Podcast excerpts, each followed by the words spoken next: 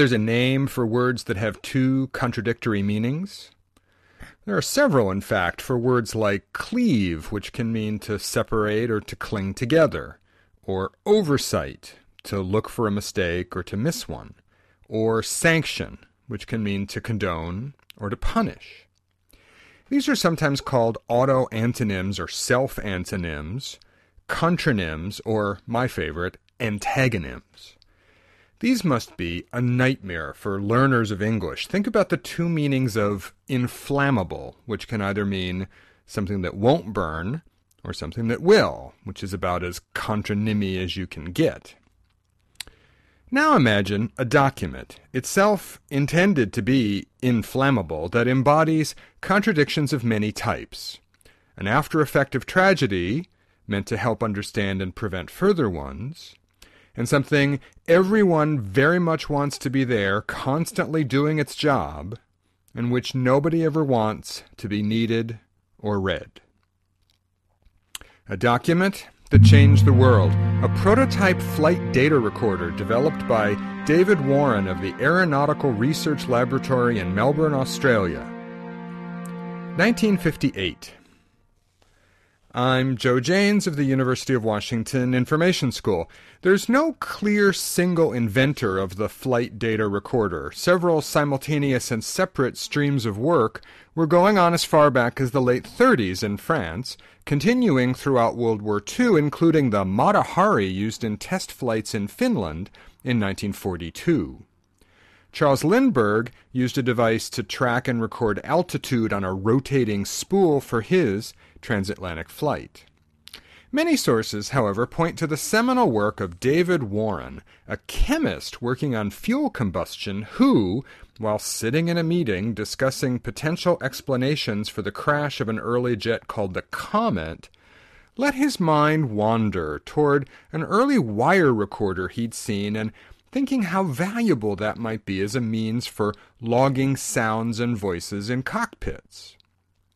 There follows a long and onerous odyssey over five years, beset with indifference and bureaucracy, strongly flavored with gumption and stick to itiveness, which yielded a prototype system in 1958 incorporating many elements now familiar. Ways of recording both voices and data about the flight in a housing meant to survive the extreme circumstances of an airplane crash and explosion. There's also no one explanation for why flight recorders are often called black boxes. Perhaps because early ones needed to be black to prevent exposure of photographic film used inside as a recording medium, or perhaps because when recovered they were so often charred and burned black. In any event, they're now bright orange and labeled Flight Recorder Do Not Open in English and French. Most people hear and think about flight recorders only after a crash, and they're usually located in the back of the plane since, as somebody once said, planes rarely back into mountains. The data can, however, also be downloaded for ongoing monitoring purposes, to check on fuel usage, for example. Not long after Warren's prototype was constructed, a 1960 crash inquiry led to Australia being the first country to mandate their use in 1963. The US followed a year later. They're also now commonplace in cars, ships, and trains.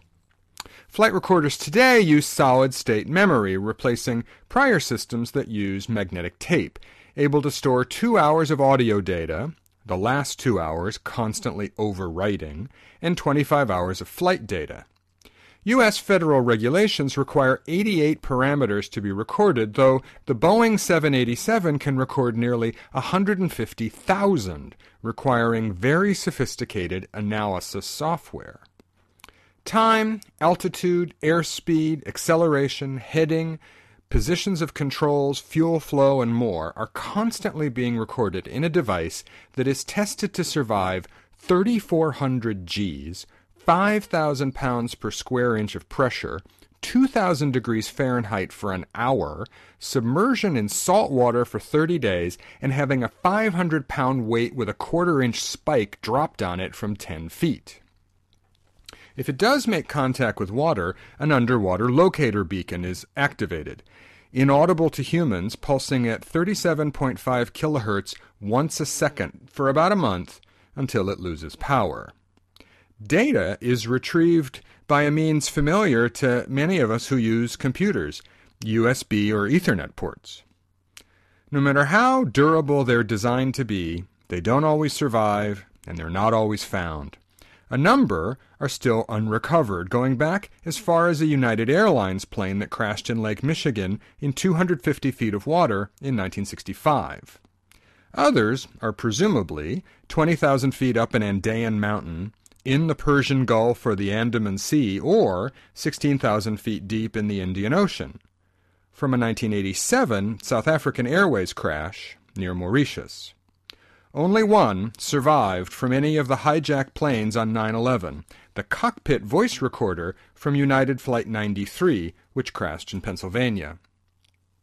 When they are found, the National Transportation Safety Board has a highly structured 12 page protocol for their recovery, encompassing many procedures and safeguards about their custody, authority, preservation, and in particular, the flow of information about the data itself and its interpretation. To whom, how, and when, in minute, even picayune detail, perhaps betraying an overly sensitive and bureaucratic mindset or the product of unfortunate experience. One learns here, for example, to pack it in bubble wrap and seal it inside a plastic beverage container. If it's in water, keep it in water. Ship it via commercial airliner. Data briefings have got to be done over landlines, not cell phones. Premature release of information is grounds for disciplinary action, and foreign investigations with NTSB help are exempt from Freedom of Information Act requests for two years.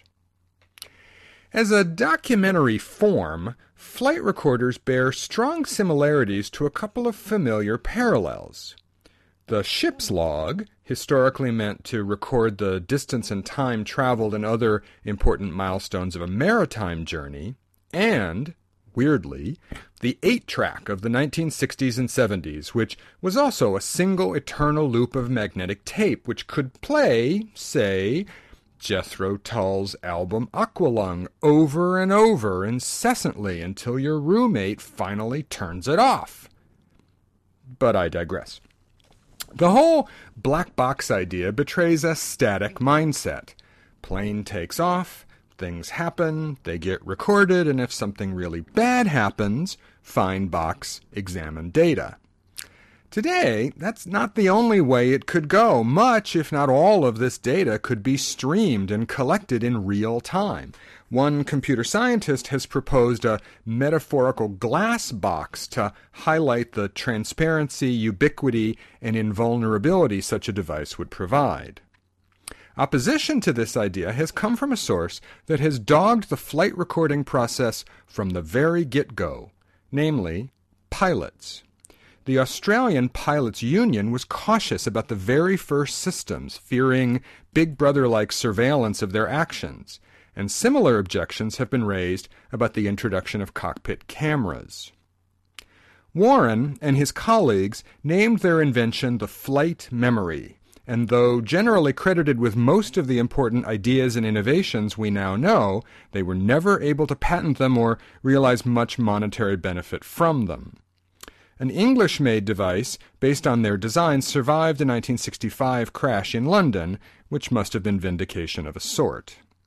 Warren went back to his laboratory until his retirement in 1985. When he died in 2010, someone thoughtfully attached a label to his coffin Flight Data Recorder Inventor, do not open.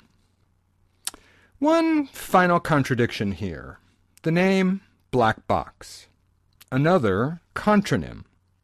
There are other uses of that phrase for a plain blank theater space, for a serious warning on a pharmaceutical label, a nickname for the president's nuclear football, even a mutant in the Marvel Comics universe who can telepathically extract information from any electronic device. Often, however, we think of a black box as something opaque impenetrable, a process or system of unknown operation that just works, sort of in the don't ask any questions and nobody gets hurt kind of way. Here, it's just the opposite. A device nobody wants to be opened, but when it is, it's meant to reveal, to provide answers, explanations. The vast majority never really used for their ultimate purpose, but when one does, everybody knows.